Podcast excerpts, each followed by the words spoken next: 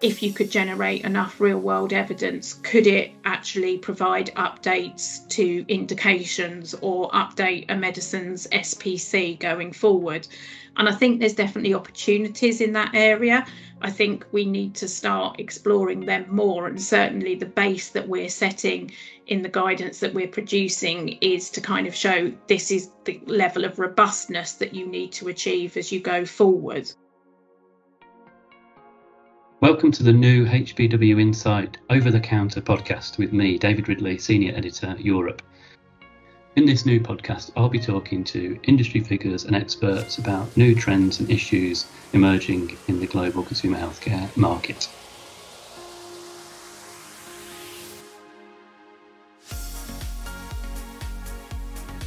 In this special edition of Over the Counter, I'll be speaking to Michelle Riddalls, Chief Executive Officer of the UK Consumer Healthcare Industry Association, PAGB. Michelle has over 20 years of experience working in the pharmaceutical sector, most of them in OTC. Before becoming PAGB CEO last March, just as the pandemic hit the UK, she worked for Pfizer on some of the biggest RX to OTC switches in re- recent British history, for example, Nexium Control and Viagra Connect. Ahead of the PAGB's Digital Week, which runs from the 5th to the 9th of July, for which HBW Insight is media partner, we'll discuss the challenges and opportunities of digitalisation for both industry and consumers. In this wide ranging interview, we dig deeper into the rise of e commerce, the issues that online advertising bring for medicines, digital health apps, and real world evidence. Don't forget to sign up for Digital Week. You can find the details of how to do that on the HBW Insight page for this podcast episode and on the PAGB website, and watch out for our daily coverage. How are you, David? I'm all right, thanks. How are you, Michelle? Yeah, not so bad, thank you. I've had a little bit of a hectic morning, as always knows, with children, computer failures, printer failures, you know, that kind of thing. But I'm the joys. now. Uh, my the husband joys. just bought me a cup of tea, so I'm feeling a little bit more like, yeah, okay, okay. Oh, yeah, good. So, yeah, it can be a bit mad, can't it? I mean, yes. So, how are you set for uh, Digital Week? Yes, very much so. We're frantically doing lots of work and lots of PR and stuff at the moment, but I think we're in a pretty good position actually. I think we're doing pretty well. Um, mm. we it's a jam, it's a jam-packed schedule, isn't it? It is, and we started to prepare a long time in advance, to be honest. So um, I think we're we're in a good position and just finalising everything at the moment. So yeah, yeah, we're really excited about it. We're looking yeah. forward to all the panels. So uh, yeah, thanks for thanks for being up for doing it. Uh, the podcast this is our third one uh, in this format. Anyway, me and Tom have done a few, but um, in this format where I'm I'm interviewing p- external people, and uh, yeah, it's a great opportunity to talk about digital with the with the event coming up, and we can talk a bit more about that um, I think at the end we'll just we'll just quickly, you know, run through what people can look forward to, you know, how they can register if they haven't already. Yes. And just mention that HBW will be um, be covering it as media partners. Yeah. yeah. So um, so yeah, so first thing uh, I was interested in quite a general question really. um, yeah. You know, what is self care? Um, just to kind of set up the the more specific question of what is digital self care. Okay. Well, PAGB defines self care as actions people take for themselves and their families. So that's the kind of thing where you would promote and maintain good health, um, promote and maintain well-being, and also take care of their self-treatable conditions. And it's important from our side to realise that self-care isn't no care.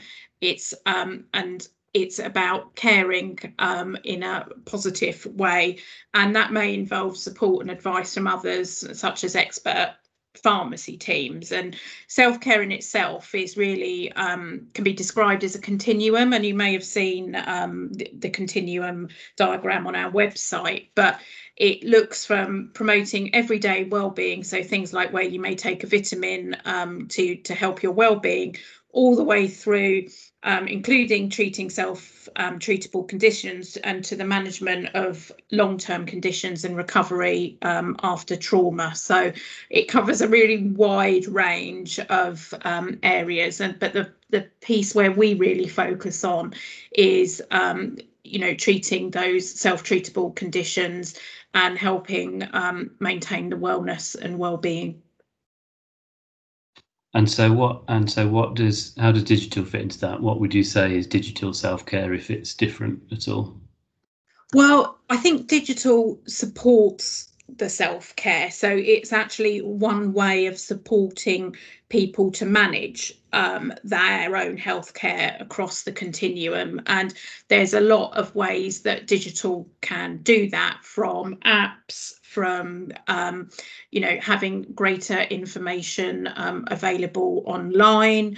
And last year, um, PAGB did an audit um, of the NHS um, digital offering and was really looking to see how or what the possibilities were um, that technology could support um, self-care. So one of the pieces was that um, felt that the, in, NHS England that it would be important to develop a self-care section on the NHS app and the NHS website, which people could always go to and navigate to that had fact sheets and build on um, improving people's understanding of self-care but also go to a place which was trusted um, because obviously the NHS websites are trusted um, valuable information um, and allow people to um, know what to do um, without necessarily having to contact the doctor. So, you know, they're self caring and being guided by the information um, in there. But it can also range, you know, a little bit wider as well. Um, you know, looking at the opportunity of exploring apps and wearables um, because again, they can help support greater self-care and how could they be used to encourage general well-being and fitness kind of going forward as well so there's lots of different areas within digital that kind of impact on that self-care agenda yeah and um, like you say that's um, that's a good point about the the apps and the wearables that are coming out now I mean, from from my point of view, it seems that industry has been talking about digital for quite a long time, um, but something seems to seems to have changed recently, um, where you're now seeing some really concrete examples, like actual products um, that, are, that, are, that are definite consumer healthcare products and linked to like brands. So you mentioned wearables. They've um, GSK brought out the Voltaren knee brace, and then you've got the J and J QuickMist Smart track um, uh, app, well, the, the app and the and the NRT product. Um, so you've got some like really kind of high profile, big brand uh, interventions into this area. So, I mean, do you, what do you think has changed um, over the last year or so that, that has accelerated this? Well, I think you know technology always moves very fast, and um, you know it's you've got to be able to kind of keep up with um, the technology and what's available out there.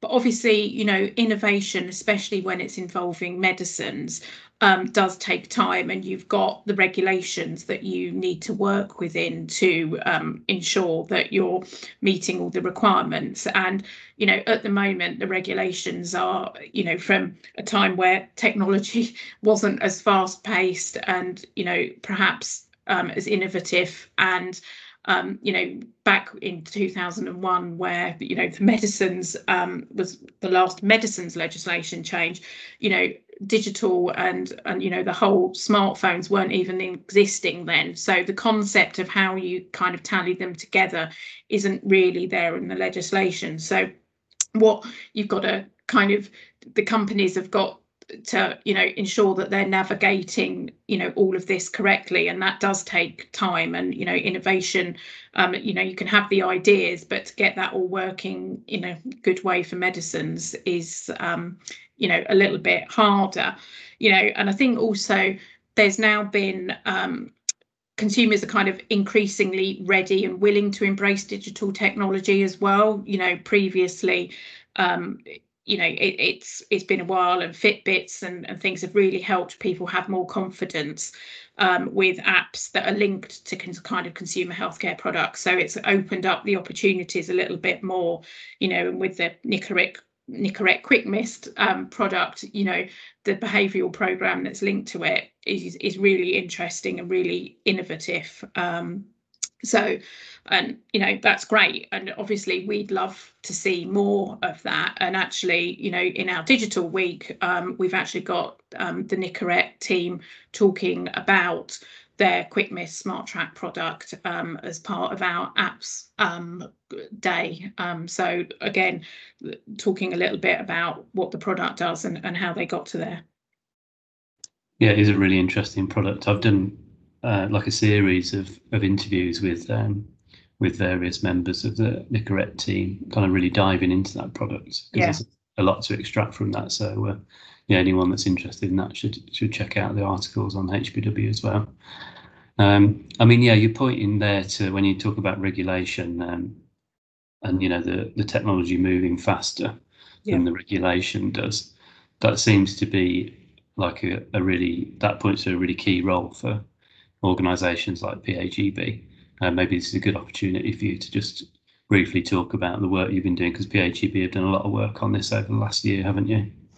Yeah, I mean, we've been doing an awful lot of work with regards to digital and, you know, trying to map out what you can and can't do in all different areas um, of of the spectrum in in terms of products. So we've been looking at apps and medical devices and you know what the distinction is between them and when an app becomes a medical device um, and so we're producing guidance that's come out um, on that, which again we're we're sharing in the apps and medical device section at the Digital Week.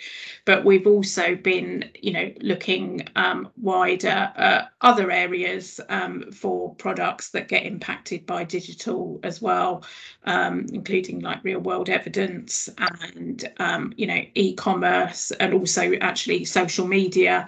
Um, and the impact of um, social media in terms of even advertising some of your products. And so we're trying to really enable our members to fully understand and and I think we kind of tried to map what you can do to ensure that you're compliant in this ever changing area and you know now we've mapped it out we can then continue one to update that as changes happen but also look and see where we may want to influence and understand more and, and kind of get involved in all of those different areas as we move forward.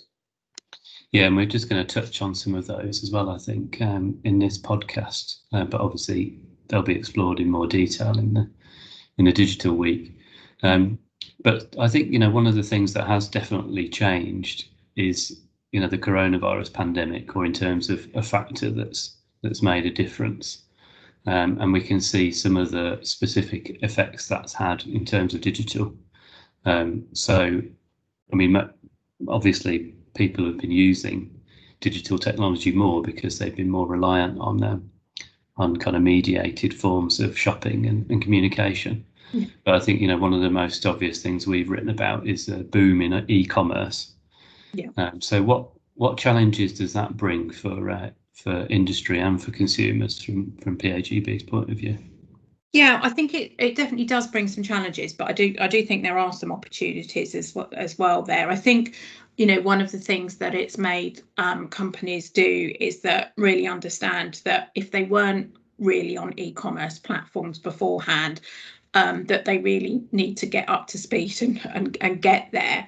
Um, and you know it is harder in a regulated um, industry like ourselves for medicines um, to know exactly what you can and can't do. It's not like selling a general product um, because not only have you got the medicines regulations kind of kicking in, um, you know when things are on um, e-commerce platforms. There's also um, potential advertising, and of course, as you're probably aware, PAGB has to approve advertising to consumers um, for um, for medicinal products. So it starts getting quite complicated as to what is advertising and what isn't advertising. So it's quite a hard path to navigate. And you know, some of the bigger companies may have already had you know great resource and digital strategy in place, but some of our more medium to smaller members may not have really been in that space and have suddenly had to you know upskill themselves and learn um,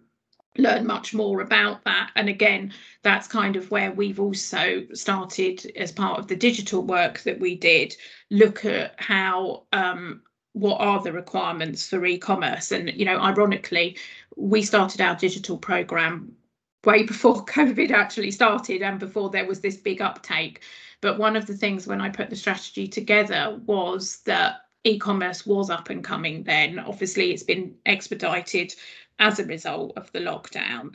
But it's making sure that people also understand not just the advertising, but their responsibilities, the utilization of, you know, when they're on a marketplace, what if they're outsourcing parts of the work to Amazon or other third party fulfillment things, and also just simply what are their responsibilities in supply and delivery, and also, you know, if someone actually is ordering a pro- your product that you've got in the UK from abroad, are you allowed to sell it? So um, there's certainly a lot of knowledge gap, and again, that's one of the things that we're trying to to um, overcome and, and help um, with the e-commerce work that we've done. I think you know the mentioning like the online selling. You know, I think from a from a consumer's perspective you know they want to make sure that the products that they are getting are the correct ones and um, you know so i think they've got much wider access um, for um, medicines but one they want to make sure that the products they're getting is the right correct product. But i think also a challenge is that you know they don't necessarily have pharmacy interactions um, with um, a pharmacist in for the products that are only available from a pharmacist you know? And i think that's kind of something that is still remains a challenge for the e-commerce section is that yeah you can have pharmacist overseeing the sale from an e-commerce perspective but if people have got kind of questions it's perhaps not quite as easy to have that type of interaction as you would have if you walked into your bricks and mortar shop, um, you know, on your high street or in your village. So I think that's some of the challenges. But I think, you know, from an opportunity perspective, as I said, for uh, for consumers, there is, you know, it opens up access to, you know, everything that's available and it gets delivered to your door, which is obviously a very big convenience factor. And I think for members and our companies, you know, again, they get potentially by going on these platforms, although they may not have necessarily, it's been expedited, that they do actually get a larger audience and potential, you know, selling to much, you know, a much wider audience themselves as well. Yeah, I think you know what you're pointing to there is just how complex just even one part of the digital picture is. I mean, just e-commerce you know brings up all of these issues, uh, and we're just kind of in the middle of them at the moment, aren't we? But um, yeah, I think I think you make some really important points about, you know, I think I think one of the problems we've seen this in in uh, during the pandemic is the kind of f- fake medicines that people are selling online, um, and you know, there's there's no matter how much um, organisations and, and government agencies crack down on these things, and they really are. Um, you know, they're popping up all the time. So I think you know one of the challenges is is helping it, consumers to be able to identify, um, you know, reputable and, and, non-reputable sellers. But then, like you say, also um, the role that pharmacists traditionally played in helping consumers to to self-care responsibly also you know that needs to be there as well. And and and there are ways to do that. You know there are companies that are doing really interesting things with um, you know like algorithmic kind of advice and uh, and you know online forms of communication with healthcare professionals. So um, so yeah i mean it all it all kind of points to the role of digital literacy. Um, how how how important would you say that is? I, mean, I think it, it it definitely is important and you, you know we you want to um, ensure that the information that they that the consumers get is secure and it isn't you know misinformation um, which you know is obviously a concern. And i mentioned earlier you know people going to the nhs because that's a trusted site. And i think you know that's really important and why we're advocating that places like the nhs have you know information that is correct on there and uh, uh, you know an easy signposting that is trusted going going forward. You know in our digital audit for self-care last year you know we looked at that offering and and obviously that that was one of the conclusions. We've just done another kind of new self-care survey which asked more than 2000 people about um, how they access health services, including their use of online health information. And we're publishing the results later this month. Um, although, uh, kind of talking of Digital Week, we are previewing some of that in some of the self care sessions. Um, so I can't really divulge any um, findings in detail at the moment. But what I can say is there's some interesting statistics about the way people look for health information online and fears that they have about what information they come across is reliable. So, you know, as you say, digital literacy is important and knowing what is trusted um, is, is, definitely, um, you know, key, I think, in, in helping facilitate self-care going forward. But I think also it's important to to recognise that consumers um, are maybe uh, more discerning than uh, than we think. You know, we don't want to assume that it's a very low bar. I mean, you know, you've got some evidence there, obviously, you're going to reveal, but um, but maybe maybe also there's a kind of positive view where where consumers have maybe gotten a lot better at it over the last you know 12 months as well, having spent a lot of time online what What do you think? Do you think they're getting better? I, I, I mean, I, I think that's a, a fair assumption to make. I think you know, COVID and the misinformation that has been out around that, um, you know, has been, you know, highlighted in the news. You see it on Facebook, and you know, lots of different things have come up over the last year, which I think have made people more aware that not everything that you read online is true and so i think uh, you know that that that has kind of opened people's eyes a little bit um, to the fact that you know not everything is correct and that therefore you know when warnings come up i think it's kind of on facebook and twitter that people kind of say this may not be correct information. It's making people definitely become more savvy in checking facts and information. And i think you know that can only be positive um, for the self-care industry and making sure that that they are looking at reputable sources of information to to educate themselves on how to use products properly but not even necessarily using the products themselves but just getting the information that they they need. Yeah. Yeah i've seen i've seen that. I think that's really positive that um you know the the companies that are that are hosting this kind of information like Facebook and Twitter etc have taken a bit more responsibility in helping people to be able to become a bit more critical and do some fact checking. I think that's really good. Um, I think just returning to the advertising issue. Um, yeah. I don't know. It seems it seems that this is maybe part of the part of the complexity is that because of the rapid um, speed of technological change. I think a lot of companies, uh, uh, you know, it's a complicated, like you say, it's a complicated uh, system to navigate, and, and maybe some companies uh, don't quite understand, you know, the the extent to which everything that you put in the world and anywhere is is a form of advertising. So you know, you get stuff on websites. For example, with CBD, you'll get uh, you'll get companies like quoting consumer feedback on you know the health benefits of CBD.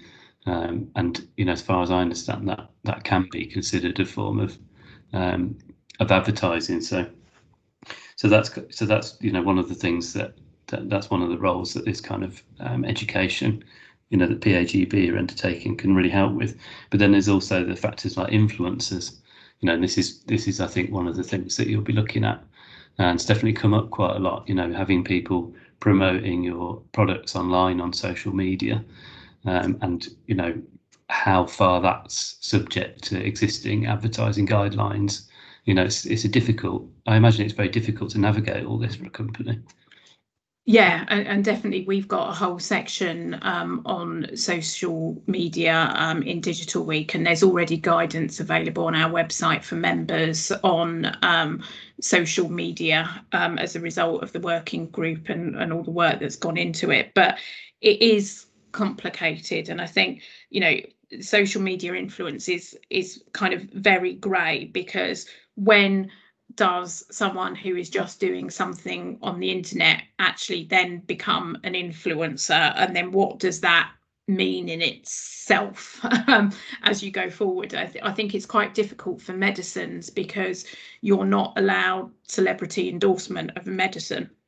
And therefore that links into the influencer piece um, because if you are an influencer you almost become by default a celebrity within that area. So, therefore, you have to be very careful how you interact with um, people, especially with medicines um, going forward, because you the, the whole point of the legislation behind it is that you don't want to use somebody who is a celebrity or an influencer to promote medicines um, you know and that's come around from you know years and years ago where you, you had kind of celebrity endorsement um, which you know just isn't acceptable here in the UK yeah I, again it just highlights how complex this this is and I think you know one of the com- extra complexities that already existed in in the sector is you know these borderline cases between medicines and healthcare products uh, food supplements, um, and then and then of course medical devices, apps, where the line is. But you know that what might be okay, like with food or with um, cosmetics, is not okay with medicines. Yeah, and there are all these products or product categories that kind of bridge that those lines, don't they? And that makes it even more difficult to, to navigate. Yeah definitely. And i think that's one of the things that we look at because when when you do have a brand that is in multiple categories so it can include a medicine a device and a food supplement or a cosmetic that you mentioned it does make it a lot harder. And how do you ensure that you're not overstepping the mark um, on the medicines piece but because you are allowed to use influencers with devices and food supplements you know how do you navigate that situation and again that's um, one of the things that we look at um, in the social media guidance. Um, yeah, that we go forward with. And yeah, so this leads me to a couple of um, a couple of thorny, complicated questions, but um, but yeah, it, it points to this something that I'm quite interested in. That seems to be a strand of work for regulators at the moment. Yeah. But what the difference is between a, a like a healthcare app um, and a medical device um, I mean, uh, yeah, we can't obviously get into the the details. That's a very complicated um, question, but but but yeah, I suppose you know, is there anything you can say about that, and just why why is it important? Like, why is that something yeah. that needs to be sorted out?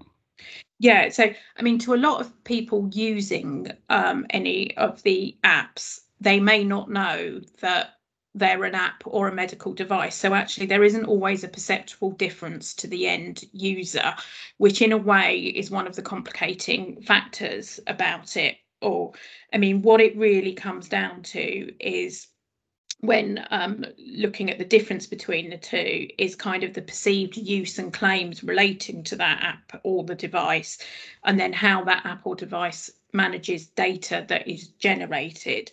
So, um, from a technical point of view, the key difference between a healthcare app and a medical device is its intended purpose.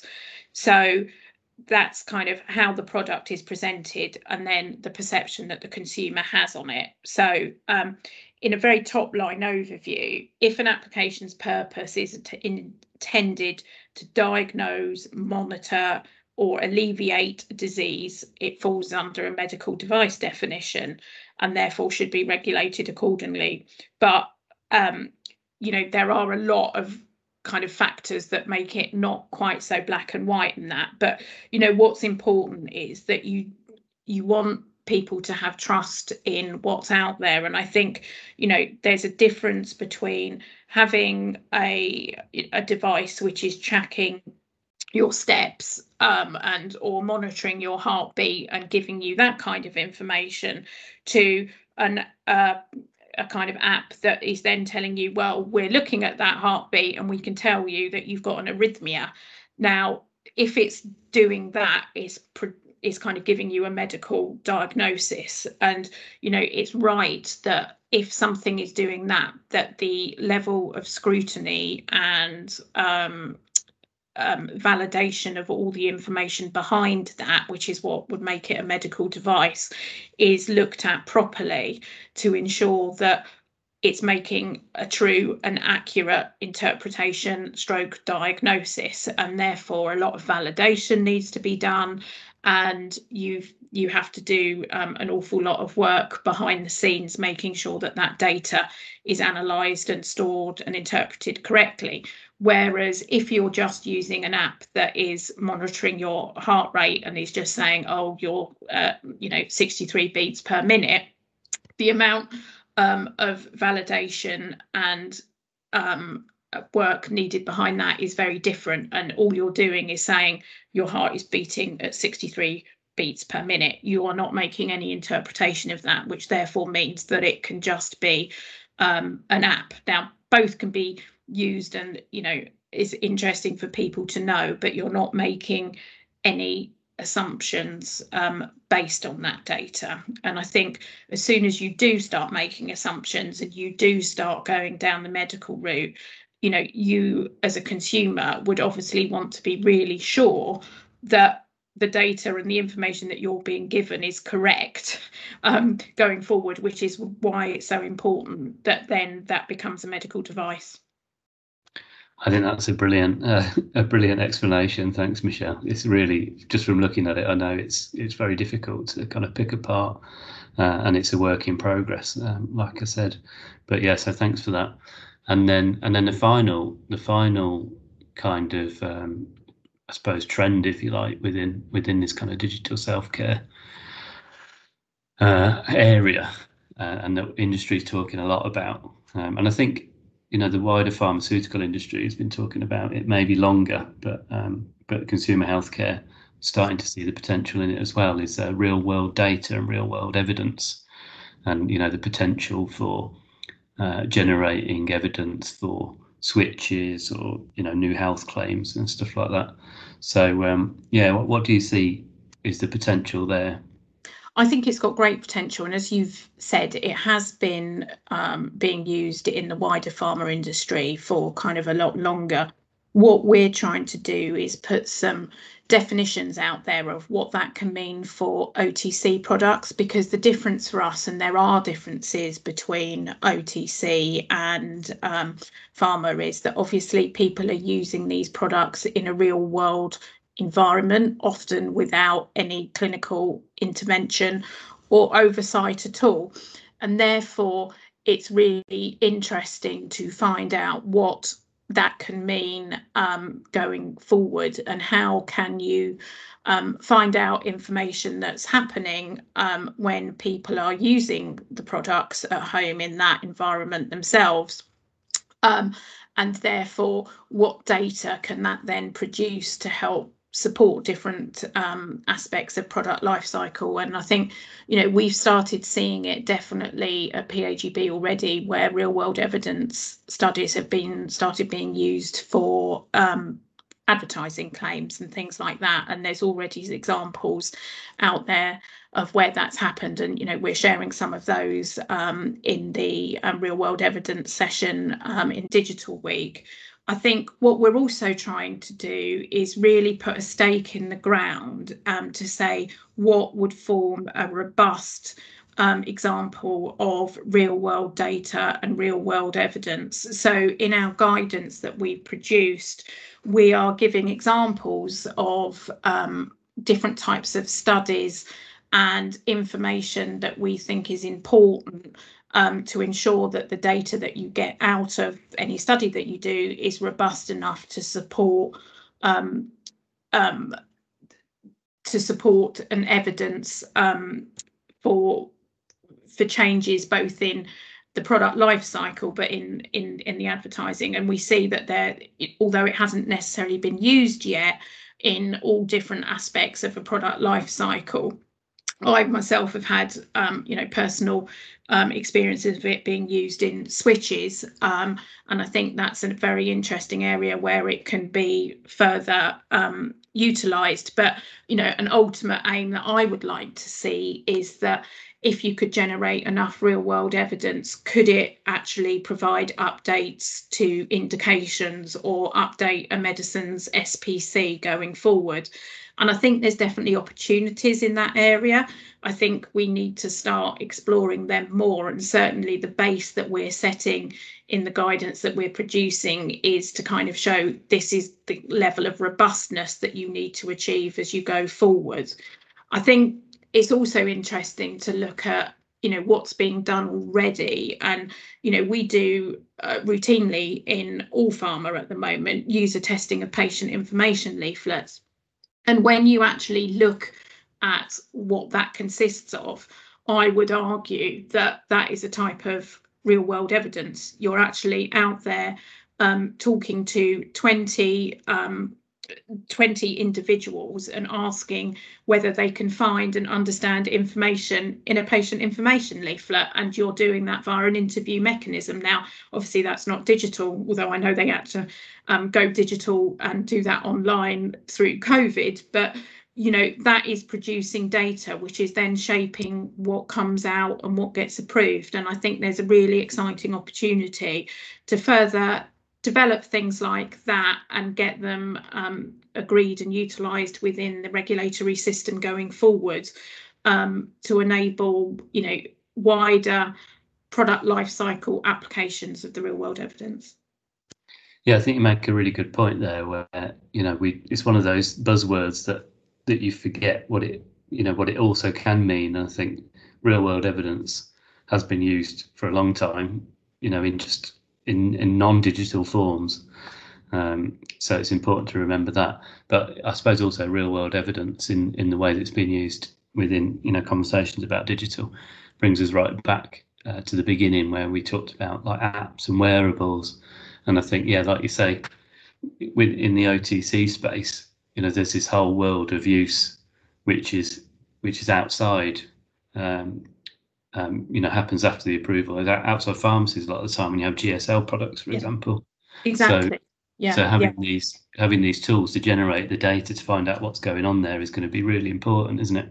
Yeah, and I think I, I think that's true, but I also think you know now we have digital kind of forums online. You also are an able to actually do research as well. So, you know, you've obviously got the generating data which can support things, but if you're also wanting to find out and do more research on also what people have done in the past or how they've acted or how they've utilized it, having digital platforms with questions on there also actually increases um, the ability to get feedback from you know consumers and patients which may have happened in a more face-to-face way previously, um, you can also get much larger numbers and start generating more information just through the facilitation of digital use and online use of questionnaires and, and data and really churn and get much more information out of it in that way as well.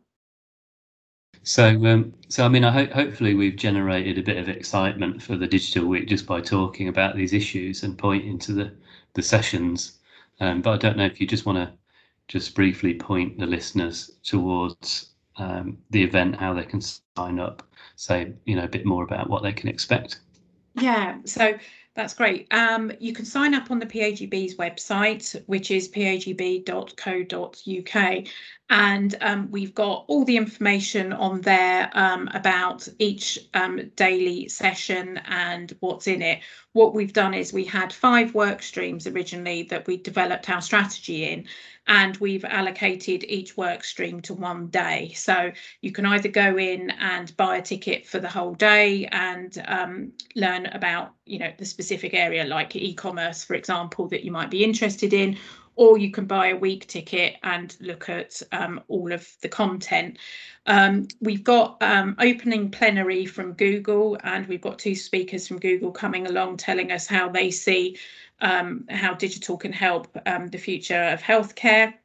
And we've got a closing plenary from IQVIA um, as well, which is kind of summing up um, where we're at and, and kind of what the future looks like as well. So we've got all the different topics and two excitingly, two exciting keynote speeches in there.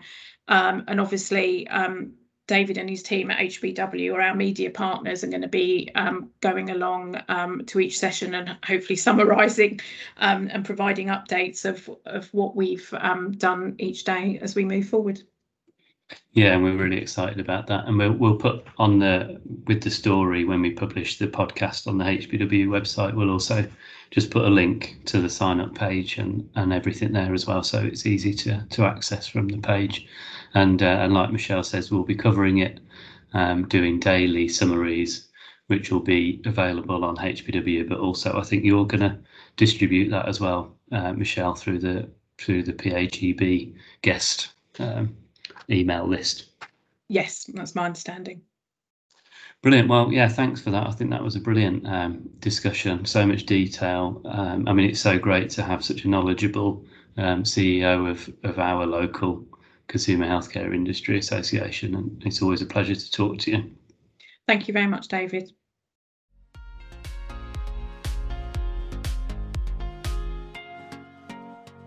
Thanks for listening to Over the Counter. Watch out for new episodes in the future on the HBW Insight website, on our LinkedIn and Twitter pages, and on SoundCloud. See you soon.